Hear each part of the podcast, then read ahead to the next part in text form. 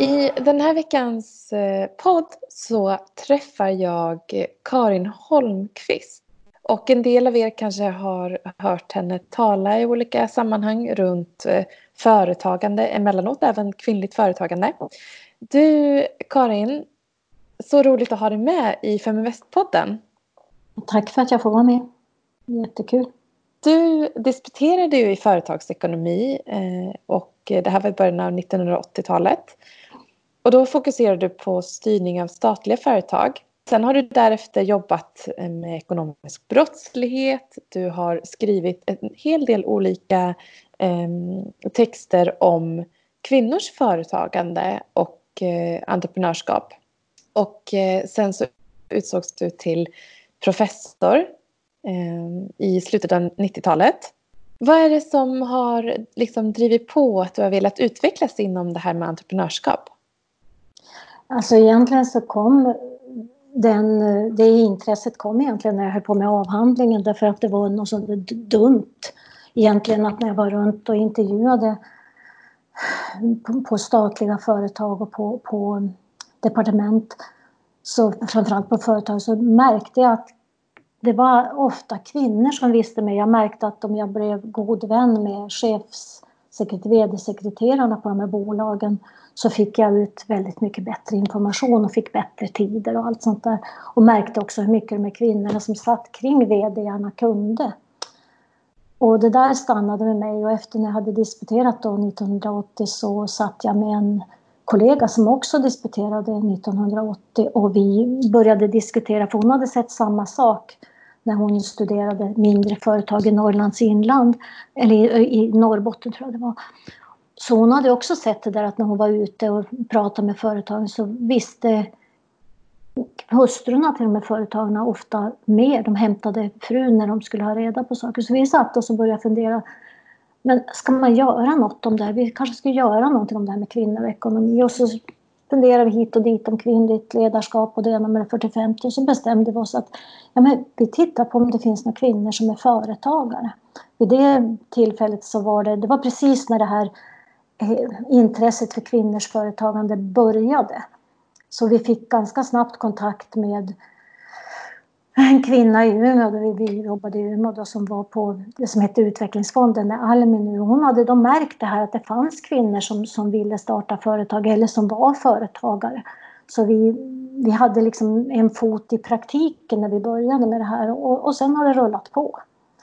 Så för att det, men, mm. men det var i början var det ingen, det var folk som faktiskt inte förstod vad vi menar med kvinnliga företag. Man, kvinn, så vi, den första studien så skrev vi det att vi, kvin, alltså hur vi skulle karaktärisera kvinnor. Boken har under, under, undertiteln, boken som vi skrev 86 tror jag var, osynlighet, mångfald och anpassning. Och osynlighet var, alltså det var ingen som visste, det var svårt svårt att få fram data och det var ingen som, ingen som hade tänkt på att kvinnor också var företagare. Men så, mm. så, så intresset började egentligen i att vi var två stycken som på varsitt håll såg att kvinnor var delaktiga men under radarn så att säga i olika sammanhang och då, och då ledde det till ett intresse för kvinnors roll i ekonomin. Och idag är jag ju hemskt glad att vi tittar på det och inte på ledarskap därför att, därför att företagandet är ju en, en form av arbete som ger en, en ganska stark frihet och en ganska stark självständighet, vilket ju är, är bra för, för, att vara, för att få makt eller, över sitt eget liv.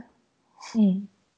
Ja, och eh, det ska bli så intressant att höra lite hur eh, ja, vad för typ av företag som kvinnor ha, hade då. För sen har ju du gjort lite studier regelbundet. Du mm. förstår den här kvinnor som företagare i slutet av 80-talet och sen företagerskan om kvinnor och entreprenörskap som kom i början av 2000-talet och sen nu för bara ja, fem år sedan eh, mm. ytterligare en studie. Mm. Vad har ni sett då, om man, om man går till den här första studien, vad var det som, vad visade det om kvinnliga entreprenörer? Alltså det var, den, vi baserade ju den på folk och bostadsräkningen som gjordes. För då, så vi, fick, vi köpte data kan man säga om ja, hela populationen, om hela Sveriges befolkning. Så vi fick ju data om, om alla kommuner och alla branscher och allting. Och det, det som slog, det var ju just det med, med, med mångfalden. Alltså det var, jag vet att jag roade mig med att titta, det fanns 232 branscher kommer jag ihåg i branschförteckningen. Av dem var det tror jag om det var 14 eller 16 branscher som saknade kvinnor och det var sådär flottningsverksamhet och sådana här vin och, sprit, vin och sprittillverkning som ju var ett monopol. Så kvinnor fanns i alla branscher. Det kanske inte var så många. I en del branscher var det inte så många. Men det var också någonting som är intressant att på den tiden så hade vi ju inte PC, så vi hade ju inte sådana här små datorer utan man fick ju göra körningar gå och beställa det på datacentralen och sen satt vi väldigt ofta och räknade manuellt ut procentsatser. Så jag satt med alla Sveriges kommuner och räknade. Och det gav ett sånt intryck att de finns precis överallt. Alltså det var 64 420 kvinnor som, var för, som vi hade identifierat som företag och de var ju spridda över hela landet och alla branscher och ja, alla typer av företag. Det var, det var, det var en sån där riktig aha-upplevelse för mig att där, här finns det liksom en, en en, en stor grupp som ingen ser och det var, om man tittade i antal så var det 25 procent. Det var 25 procent av alla företagare var kvinnor 1980 som var det år vi tittade på. Och så, så det är väl det mest slående det här att det fanns att den här att, så, att det är ganska konstigt att du har 25 procent som, som, av en grupp som är, som är kvinnor och ingen har någonsin tänkt på det. Och en av förklaringarna tror jag är att Många av dem jobbade tillsammans med sin man. Det var alltså familjeföretag. Och det vanligaste typen av familjeföretag var livsmedelsdetaljhandel, alltså att man hade en mataffär ihop. Sen såg vi också att det var skillnader mellan eh, vad kvinnor gjorde i olika civilstånd. Alltså kvinnor som hade företag ihop med ma maken var, ja men typexemplet var livsmedel. Kvinnor som var um, gifta eller sambo och inte hade företag med maken, då var det såna här traditionella kvinnobranscher då, som till exempel klädaffär eller att man var hårfrisörska. Och kvinnor som var ensamstående såg ut som, men de var också ofta i storstäderna och det var så professionella konsulter och så. Så det, det finns liksom variationer in, inom gruppen också, eller fanns variationer. Sen kan man säga att det pratas ju väldigt mycket nu om det här att kvinnor som jobbar inom vård och omsorg. Jag har själv varit med och skrivit sånt att, att, man, ska, att man ska starta, att, att starta eget, att starta friskolor och sådär. Men i den här första studien då, då såg vi att väldigt många av de som startade företag och som inte startade skolor eller vård, det var sjuksköterskor och lärare. Väldigt stora grupper av kvinnor som var företagare i den här studien från 1980 hade jobbat som lärare eller sjuksköterskor. Vilket ju är, båda är yrken där du får ta ansvar och där du, där du lär dig att men liksom vad, vad ska, man, idag kallar man det projektledare, men lär dig att ta ansvar och styra upp saker och ting. Mm. Så det är väl några av de saker som, som finns kvar i minnet nu så här 40 år sedan, eller 40, ja 35 år sedan. Ja. Vad har överraskat dig då i de här senare studierna som du sedan har följt upp? Det som överraskar mig totalt sett kan jag säga, det som överraskar mig det är redan när vi började efter först några år och jag följde upp ungefär hur, hur nyföretagandet såg ut så jag, man kunde gå på AKU som är en ganska, var, en ganska bra källa arbetskraftsundersökning för att se hur stora andelar av arbetskraften som var företagare. Så var det redan efter något år så tyckte jag att vad sakta det går. Vad sakta det går, det ökar inte. Och då skulle jag säga om du tänker att data vi hade där, de är 25 procent, de är ju från 1980. Och idag ligger andelen kvinnor bland företagarna på ungefär 33. Så om du tänker att du på 40 år har det gått 8 procent eller något sånt uppåt. Och det är ju, det, det ska jag säga, det är, jag vet inte om det förbryllar mig men jag tycker att det är ett tecken på hur starka strukturerna, strukturerna är som, som motverkar ett vad ska jag säga, jämställt företagande. Mm. Så mm. intressant. Ja. Ehm, men tror du att eh, vad tror du är anledningen då till att eh, det har ökat? Alltså anledningen till att det har ökat är ju Eh, flera. Alltså, jag, det, om, om, du, om du tänker alltså olika, om man tänker i generationer så kan du ju då ta min mors, min mor, mamma var född på, sent på 20-talet och i den generationen var det ju inte självklart ens att kvinnor skulle studera. Det var inte självklart att, att uh, kvinnor skulle gå vidare till akademiska utbildningar eller bli läkare eller om du, om du tittar på det här ser ju ut likadant om du, om du tar idag i Sverige så domarkåren tror jag är, är kvinnligt dominerad. Idag dominerar ju kvinnor på högre utbildning. Alltså det är ju det här att kvinnor har ökat sin andel i företagen, en del i en allmän ökad jämställdhet mellan kvinnor och män på det ekonomiska fältet. Sen har det gått snabbare och sett annorlunda ut på, inom, inom olika professioner och i olika sektorer. Alltså jämställdheten, om du tar till exempel offentliga sektorns företag har ju haft um, har ju haft det här med att man ska, eller organisationer har ju haft det att du ska ha 50-50 i styrelsen väldigt länge. Så, mm. så, så det har ju sett olika ut, men det är alltså en del i ett, i ett större, jag tror inte att det... Och sen under senare år så tror jag, nu, nu om, om vi tar sista decenniet eller sista två decennierna så skulle jag säga att jag, jag, brukade säga förut att det är lika normalt att vara kvinna och företagare som att vara man och företagare, men det är inte lika vanligt. Idag skulle jag säga att folk vet att det är lika normalt. Alltså det, det är någonting av de här mångfaldighet, osynlighet och anpassning. Så skulle jag säga att osynligheten tycker jag är den, den finns inte riktigt idag. Så det är många kvinnor som är företagare som syns idag.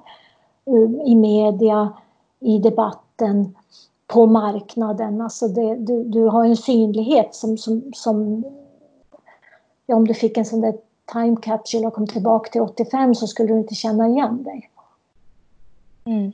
Men, men, men att det har ökat om det är 8 procenten, det har att göra med och sen har, det, har, det har att göra med jämställdhet och sen har det också att göra med, glömde höll jag på att glömma bort, det har också att göra med en förändring av näringslivsstrukturen. För vi har gått från ett, ett, ett, eh, ett näringsliv där du har haft stora företag och tillverkande företag till service och tjänster.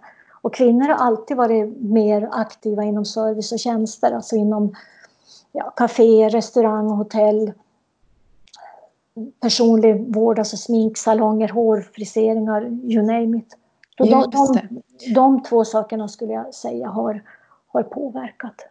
Men jag tycker ja. att det är lite. Jag hade, hade någon frågat mig på jag hade någon frågat mig 1990 till och med och, och sagt det så här, hur, hur, hur, när tror du det kommer att vara jämställt? Ja, hade jag sagt det kommer att gå sakta men ja, 2020 då har vi nog 50-50.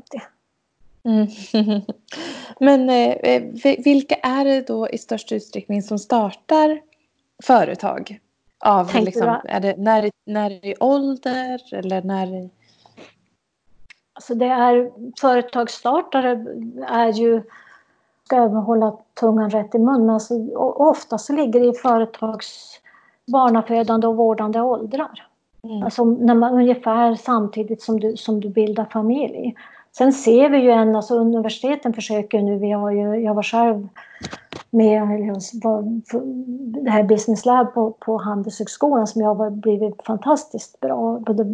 Vi, vi hittade en modell väldigt tidigt som funkar väldigt bra med Jenny Örtegren då, som var VD. Och, och, eh, så vi försöker få de unga att starta och jag tror att det är bättre att starta när man är ung. Det visar också Kalle Wennberg, en kollega till mig, har um, gjorde en studie för Ung Företagsamhet där han tittade på vad som hände med dem efteråt, de som hade haft, drivit företag i, på gymnasierna. Och då visade det sig att det fanns en, en tydlig effekt. Alltså de som hade startat företag, ung, ung företagsamhet på skolan var i större utsträckning aktiva företagare. Det var 10-15 år efteråt. Och effekten var större på kvinnor. Och det tror jag handlar om att fortfarande så är ju entreprenörskapet och företagandet, framförallt det här när man säger entreprenör, så är det ju på något sätt kodat. När du tänker, det är ingen slump att vi säger företagare och kvinnlig företagare.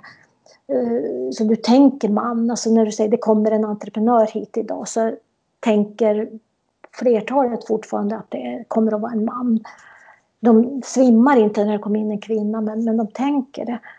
Och, så jag, jag tror att ju tidigare du utsätter dig, ju tidigare du blir förtrogen med identiteten att vara företagare, desto bättre. Och där tror jag gäller mer för de grupper där den ska säga, kollektiva imagen inte inkluderar dig.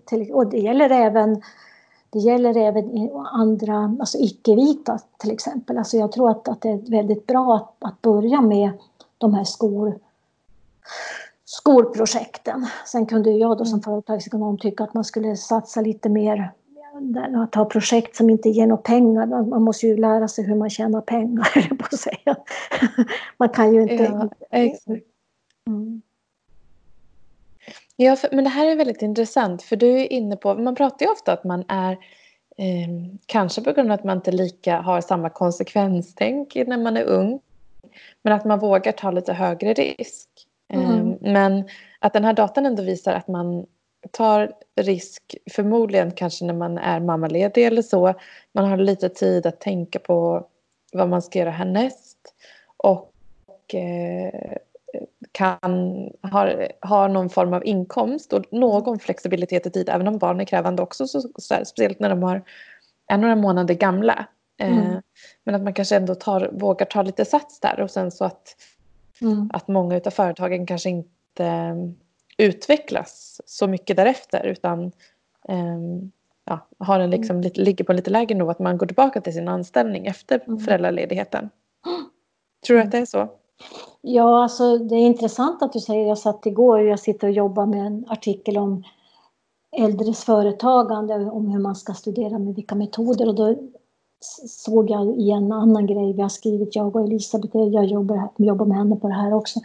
Då, då eh, så såg jag att eh, vi, vi har gjort, och det var i den här Global Entrepreneurship Monitor-studien i fjol, då, så den här svenska Global Entrepreneurship Monitor, så ser vi att eh, riskaversionen, alltså benägenheten att vilja ta risker, eh, minst, eh, ökar med åldern. Alltså den, den, det är ganska tydligt att ju yngre du är desto mer riskaversiv är du. Det tror jag är för att jag tror att det också har, precis som du är inne på, att det har att göra med alternativen. Alltså, jag vet när jag började på Handelshögskolan, jag fick professuren där 2001, så min första kull med studenter varav en del blev då faktiskt framgångsrika entreprenörer.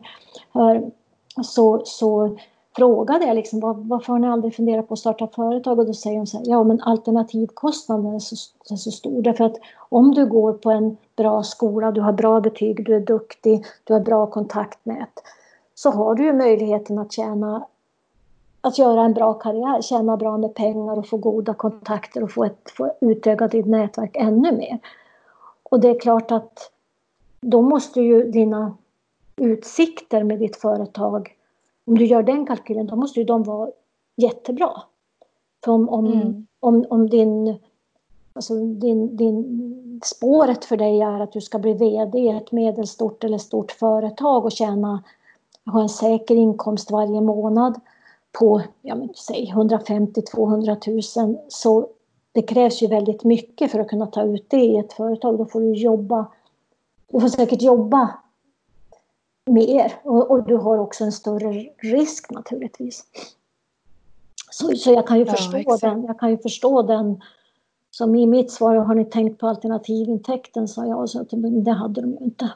Det, men, men det här det, det talar ju då för att man eh, med fördel. För jag, tänkte, jag tänker tillbaka på min egen liksom, ungdom och när jag eh, började söka till gymnasiet till exempel. Så kommer jag ihåg mm. att jag resonerade så mycket i högstadiet då. Men, för jag var intresserad av språk och så tänkte jag, men vilket språk ska jag välja? Mina föräldrar de försökte lobba lite för, för tyska för att de tänkte att men det, det är ett jättebra språk och de hade läst tyska och det var det stora språket när de växte upp. Mm, mm. Medan jag sa, men jag tror nog att spanska liksom kommer bli mm, mm. eh, ett stort språk framöver eh, och kanske kan vara en bra, ett bra plus på CVn så att säga. Eh, mm. och så, så, valde jag, för jag, jag var, valde ändå franska för att jag tyckte språket var härligt och jag tyckte om Paris. Mm. och jag tänkte, jag men, liksom, det kanske ligger mellan spanska och tyska då i, i hur stort, men vi har ju ändå EU som en möjlighet då att jag kanske kan åka till Bryssel eller så. Mm. Och eh, sen så gick det ju ett par år, sen så kom spanska i större utsträckning och sen så kom japanska och sen skulle man lära sig kinesiska i och med liksom Kinas eh, tillväxt och möjligheterna där.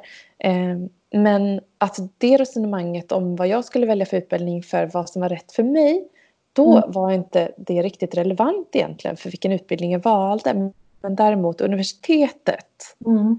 Och det valet har kanske påverkat än mer i vilka valmöjligheter man haft därefter. Mm, vad läste du på universitetet då? Ja, ekonomi mm. Eh, och marknadsföring. Och, mm. eh, och, då, eh, och det gav ju ändå liksom eh, öppnade dörrar sen för åt vilket håll mm. man skulle kunna gå åt. Mm. Eh, Medan just när det kommer till företagande så kanske då om eh, man ska bli entreprenör entreprenör att just gymnasiet ändå, så att ändå lite tidigare är en bra, mm. ett bra forum för att träna i att våga eh, starta och tänka till hur man skulle skala upp och tänka till runt ekonomi och sådär. Mm.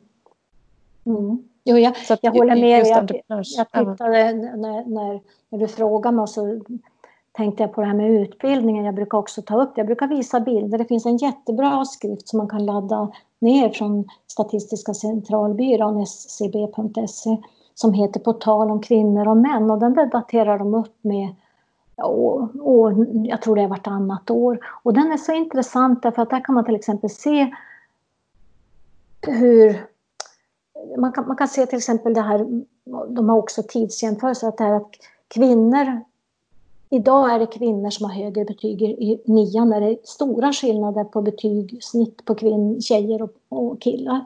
Och sen ser man då gymnasieskolan så ser man att det är i princip ingen i princip inget program som är könsneutralt utan det är kvinn, alltså det är fler kvinnor som, så, ändrar är det fler kvinnor eller så är det mer män. Till exempel jag, jag, sitter, jag plockade upp det estetiska, nat, naturbruk har ju blivit kvinnligt. Alltså de, de kvinnor har tagit, tagit samhällsvetenskap är kvin, kvinnors idag, barn och fritid. Och sen någonstans naturvetenskap är faktiskt lite fler kvinnor än män som läser. Ekonomi samma, det är ungefär samma där ekonomi. Så det har, det har ju blivit ett, däremot så har man det, det som är manligt. Du kan ju gissa, gissa vad som är manligt. Manliga grenar på, på gymnasiet. Ja men eh, typ fordon. Precis. Eh, olika sport eh, kanske? Ja, ja, och fordon och transport, industriteknik, eh, riksrekryterande, det är ju skidgymnasier och sånt naturligtvis. Bygg och anläggning, el och energi, VVS och fastighet och teknik. Och de är extremt mansdominerade.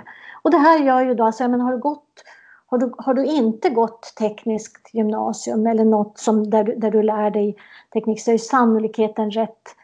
Alltså det är ju ganska stort steg till att har du gått naturvetenskap kan du komma in på KTH och sådär men det, det, blir liksom du skapar du, du, du, du, skapar vägar och de här vägarna är ju inte så att du kan hoppa lätt mellan dem. Jag menar har du inte läst språk i, i skolan på låga stadier så är det väldigt svårt att börja läsa latin på, på universitetet. Jag vet inte ens om du får men, men, men det, det blir, det blir in, inträdeshindren till genom att välja på gymnasiet så skapar du inträdeshinder till vissa branscher och du skapar eh, alltså motorvägar till andra. Till exempel om du går vård och omsorg så är det ju sannolikheten att du, ja, du, du kan ju vara teknisk i alla fall va? men, men så jag, och, och, det är ingen slump att de är ekonomi och, och samhällsvetenskap eh, det är också väldigt många som läser dem och de är ju breda utbildningar som då ger någon slags allmän kompetens. Men alltså, det, det är bara fyra av programmen som har en jämn för, könsfördelning på, på gymnasiet. Restaurang, livsmedel, handel och administration, naturvetenskap och ekonomi. Och det är 40-60 och det är en övervikt för kvinnor på naturvetenskap och ekonomi. Så att det, mm, det, det, det, det startar redan där och sen vad gör man åt det? Ska man tvinga? Det vet jag inte om jag tycker. Alltså, jag vet inte om jag tycker. Jag, det är ju inget fel att läsa humaniora och det är inget fel att läsa teknik men man, man blir ju... Och sen, det ser, likadant ut när man tittar på, på högskolan. Där ser det precis likadant ut. Där det är teknik och tillverkning är det enda och naturvetenskap, matematik och data är det enda som män har högre andelar på, på högskolan i, mm. examen. Och det, och det här formar ju vad kvinnor gör. Jag är ju, skulle jag... Sen kan man säga så här, om, om du tar företagande är olika. Om du har till exempel om du är redovisning, säg redovisningskonsult. Nu samtidigt som jag säger det så känner jag att jag tänker något annat. Men, men ta en, en redovisningskonsult idag. Och så jobbar du. Du jobbar med dig själv. Du kan anställa fler personer men du måste anställa alltså utväxlingen i vad du lägger in i löner och kostnader är så, följer så otroligt väl med antalet personer. Nu håller den branschen på att digitaliseras så det här kan se annorlunda ut i framtiden. Men utväxlingen är ju mycket mindre än om du hittar på någonting, men säg att du tillverkar hjul. Då kan du, du kan ju automatisera det och du, du kan alltså göra styckekostnaden, du kan rationalisera och du kan effektivisera på ett sätt som du inte kan i ja, men, ta vård och omsorg. Även om du har telemedicin och allt vad du har så, så kan du inte rationalisera på samma sätt. Så jag, jag skulle ju gärna se att fler kvinnor... Skulle jag börja om och veta vad jag vet idag, då skulle jag ha läst teknik. Då skulle jag ha hittat på någonting så att man kunde ja, förändra alla jävla dumma tekniska lösningar som gör att det är svårstädat hemma. Som jag alltid förbannar när jag ska men nu ska till exempel en, disk, en tvättmaskin, när du, ska, när du ska rengöra den, så är det ju byggt så idiotiskt som man blir tokig. Därför att det är ju inte gjort, det är ju gjort för att det ska se snyggt ut och sen så ska någon annan sköta det. Det, det är väldigt tydligt att det inte är funktionalistiskt byggd av en, av, av en som... De vill som... tjäna pengar. De vill tjäna pengar på att en av deras tekniska konsulter kommer att fixa den åt dig. jo, jag tror det. Men, men, men alltså, det, alltså tjänsteföretag är ju till sin natur mycket, mycket svårare att få, få god utväxling ekonomiskt på. Sen tror jag att du kan få mycket andra värden, alltså att till exempel ha ett, ett eh, litet hotell eller ett spa där folk trivs och du får en massa goda omdömen och folk älskar att komma dit och du känner att du hjälper den stressade Monica som är företagsledare, hon kommer dit och det är hennes guldkant i tillvaron. Men, men det syns ju inte i plånboken direkt. Så det, det, och jag, jag tycker att, alltså, så, så, medan du har, som du säger, inom tillverknings och, och, och sen är det också det här med vilken marknad du kan ta. Alltså ett, ett, ett, ett, ett litet hotell i, i Storuman har ju inte, har ju inte möjlighet att, att bli globalt, att, att, att utöka sig på det sätt som du har om du tillverkar hjärt-lungmaskiner till exempel. Mm. Så det, det, här det, det är spännande. Sen är det frågan, det, det måste ju alltid, jag är mycket för att det, man ska inte tvinga folk att göra det de inte vill. Men, men, men jag är också mycket för att om man har företag så ska det gå ihop. Det, ska, det, ska, det finns ingenting som är tråkigare än när man pratar med företagare när det går dåligt. Och jag tänker mycket på det nu i, i dessa covid-19 tider. att det är, in, jag gjorde, alltså det är inte kul när, när, det, när det går dåligt, det ska man veta. Det är jättekul när det går bra men det är inte kul när det går, när det går dåligt. Du kanske har jobbat Nej, det... 15 år för ditt livsverk och så jag vet på i den här studien jag gjorde om mindre och medelstora företags internationalisering så gjorde vi, det var i början på 90-talet och då var det en stor lågkonjunktur och då ringde jag runt till de som inte hade svarat. Då var det en, kommer jag så väl ihåg det för det var så hemskt, det var en man där som hade gått hem ifrån Hans fru visste inte om det. Gick, han hade inga, inga kunder kvar, men han gick varje morgon till jobbet. Så han sa hej då och så gick han och sen satt han där och gjorde ingenting. Därför att han tyckte att det var så skämmigt att det här företag som han hade drivit då i bra många år helt plötsligt inte hade några kunder. Mm. Intressant. Och för det, jag hört om liknande beteende ganska nyligt faktiskt för en vd som hade förlorat jobbet. Ja. Och hyrde, hade hyrt in sig då på ett kontor och fortsatte gå dit varje dag i ett halvår. Ja. Eh, och det gick så pass långt att han till och med försökte fiffla med hyran. Mm. För han, vill, han ville inte berätta att han inte var kvar på det bolaget. Så de Nej. hade egentligen flyttat. Mm. Eh, men han eh, var, gick kvar till det kontoret då som de hade haft mm. tidigare. Mm. Och de var ju frustrerade för att inte hyran kom in. För det mm. riktiga företaget hade ju flyttat då egentligen. Mm. mm. Eh, så det kom ju fram till slut då. Efter oh. ett halvår ungefär. Ja, det är inget, inget, inget roligt.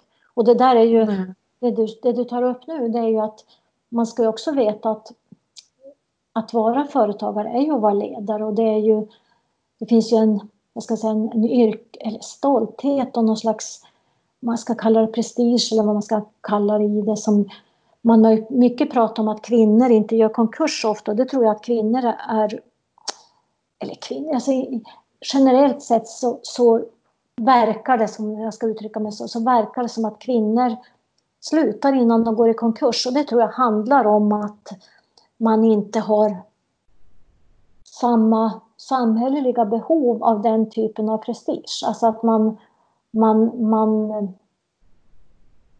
man kan säga egentligen så är det ett ännu högre riskmedvetande. Man går inte, hela, man går inte in i väggen utan man stannar en stund före och lägger ner eller, eller, eller, eller ja, lägger det vilande eller vad man nu gör med företaget. Mm. Eh, och där så skulle jag vilja fråga dig lite uppföljande där. Du sa till exempel att kvinnor inte går i konkurs kurs i samma utsträckning och anledningen till att du tror att det är så. Mm. Men hur går det för de kvinnliga respektive de manliga entreprenörerna rent eh, statistiskt? Alltså statistiskt sett så ser man inte något. Det, det här finns väldigt många sådana här studier. Om man tittar på småföretagsbarometrar, om man tittar på GEM, om man tittar på Global Entrepreneurship Monitor, om man tittar på Tillväxtverkets eh, studier och sådär. Och även forskning. Så om du, om du liksom kontrollerar för om du, om du tittar i samma bransch, om du tittar i samma storleksklass och du tittar i samma bransch så beter sig kvinnor och män väldigt lika. Och jag vet att i, när, när, efter den där första studien så brukade jag säga och jag, jag vidhåller det att det är ju inte så att om du säger du har ett åkeri så är det inte så att kvinnor givet har en ros, rosa lastbil utan om du är frisör så är det, en, en, så är det alltså, att man kan tala om det materialistiska imperativet om man nu vill flotta till det men annars så kan man säga det att du formas ju av vad du gör. Jag menar en läkare beter sig ganska lika oavsett om det är en kvinna eller en man. Och en professor i företagsekonomi beter sig ganska lika oavsett om man är kvinna eller man. Alltså det är, I beteenden i yrkesmässigt så, så skiljer jag mig som kvinna mindre från en man som har samma yrke än vad jag skiljer mig från en kvinna som gör någonting helt annat. Jag menar, hela yrkesetiken och yrkessättet att bedriva yrket ser ju annorlunda ut för ett vårdbiträde på ett äldreboende. Det är helt andra villkor. Och det påverkar beteendet mer än vad, än vad könet gör egentligen. Så att, sen kan du då, givet detta så kan du säga att du har olika yrken som är så att säga, kvin, citat, kvinnliga eller manliga. Och då formas ju, då blir ju koderna kring hur, hur man gör just det här yrket påverkade. Alltså det blir, till exempel byggarbetare har, har ju haft åtminstone en annan jargong än vad förskollärare har. Det ena är manligt eh, kodat och det andra kvinnligt kodat. Men, men män som går in och blir förskollärare beter sig ju inte som byggarbetare i, i den där, om man tar den här schablonbilden och vice versa. Kvinnor som blir byggarbetare beter sig inte som förskollärare i schablonbilden. Så du, for, du formas ju av vad du gör. Du formas ju väldigt mycket av vad du gör. Mm. Du formas, vi, vi, har pratat om utbildningen. Sen är en sak som vi inte har pratat om men som ju är väldigt aktuell. Jag kan säga det att i den här första studien, en av, en av de saker som var mest tydlig i skillnaden mellan eh, kvinnor och män i företagande, det var egentligen att man, man vet att före, det finns ett företagararv. Om ens föräldrar har varit, eller någon av dem har varit företagare så är sannolikheten mycket högre att du själv blir det. Och det vi, såg, vi såg i den där, vi gjorde en, en enkätstudie i den här första studien på 80-talet. Och, och då såg vi att företagararvet på mödernet var ganska starkt för kvinnor. Så det fanns det var en skillnad. Det var fler kvinnor som var företagare än män som var företagare som hade haft en mamma som också var självständighetslivsform. Vi tittar, alltså vi, vi jord, så det kan ju vara jordbrukare eller artist eller någonting alltså att, som inte har varit så att säga, normal anställd eller, eller hemmafru. Så, utan, utan ja, men självständighetslivsformen, det är alltså ja, företagare, jordbrukare, artister skulle jag säga är de, de grupper som jag tänker så, då, där, där du styr ditt eget liv. Så det verkar som att har man haft en mamma som har gjort det så, så, så, så får det större impact på kvinnorna. Det får större verkan på kvinnor att deras mamma har, har gjort det. Sen finns det, sen finns det generellt, även, även kvinnor som har haft en pappa som har varit företagare blir oftare företagare. Mm. Mm, så det är, det är, redan där för att du, du, du, hamnar i en livsstil. Sen ska jag säga en sån där vanlig sak som man har hört, det här har jag ingen forskning på, så, men som man har hört ah, så här till nästan till så att det har blivit ett faktum i mitt huvud. Det är att väldigt många eh, kvinnor som, som jag har lyssnat på, då, de har, det gäller säkert samma för män, men jag har hört det från, från kvinnor, de har känt så här, jag ska aldrig bli företagare oj, oj, oj, jag ska inte sitta där klockan två på natten och, och tänka på bokslutet eller, eller en kund som har gjort någonting, utan jag ska ha ett jobb där jag kommer till på morgonen och så kan jag gå hem och så får jag lön den 25. Och sen när de är 30-35 då, då, då startar de företag i alla fall. Mm. eller, eh. eller, tar över, eller tar över familjeföretaget. Alltså det, men det, för det finns alltså någon slags... Det är ju en så självständighetsreformen det är också att du som företagare så är det ja, det finns ju de som inte gör det, men, men mm, jag ska inte säga det normala, men det vanliga är att du blandar. Du lever med ditt företag 24-7. Jag kommer ihåg den här atlet, sådana här maskiner, pappa med fem döttrar och hon hon berättade då Marianne här som tog över sen, hon brukade visa bilder. För då åkte de på bilsemestrar och då passade pappan på att fota alla fem söta döttrarna då på de här stora maskinerna. Så hon hade bilder med fem söta små tjejer i, på en sån här stor jäkla arbetsmaskin. Så, så, och det var, hennes det var deras semestrar. De åkte runt och träffade kunder i Tyskland. Liksom. Mm. och, och, många företag är ju så. Ja, Nej, jag känner igen det också lite. Jag med, eh, mamma hade möten i Tyskland och åkte vi med på bilsemester dit. Mm. och så åkte vi till Hannover djurpark och hälsade på. Det här var den första delen av samtalet som jag hade med Karin. Den andra delen kommer vi att publicera nästa vecka. Det blir en fortsättning på samtalet om vad som forskningen visar eh, att eh, liksom, åt vilket håll jämställdheten går men också vad man kan göra för att påverka jämställdheten och ägandet i en positiv riktning. Dessutom så tar jag tempen lite på vilka trender hon ser eh, och tillväxtmarknader. Kanske kopplat till covid-19 men även generellt. Ta hand om er så hörs vi nästa vecka.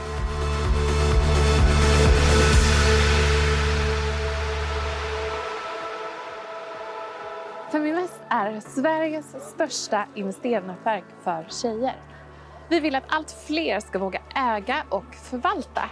Och hur gör vi då detta? Jo, vi vill inspirera, utbilda och utmana runt ägande, investeringar och entreprenörskap. Följ Feminvest på våra kanaler Facebook, Instagram, Youtube varje vecka så kommer vi även ut med en podd och du kan ju självklart även följa nyheterna som publiceras på feminvest.nu. Det är bara att söka på Feminvest på samtliga kanaler så hittar du till oss.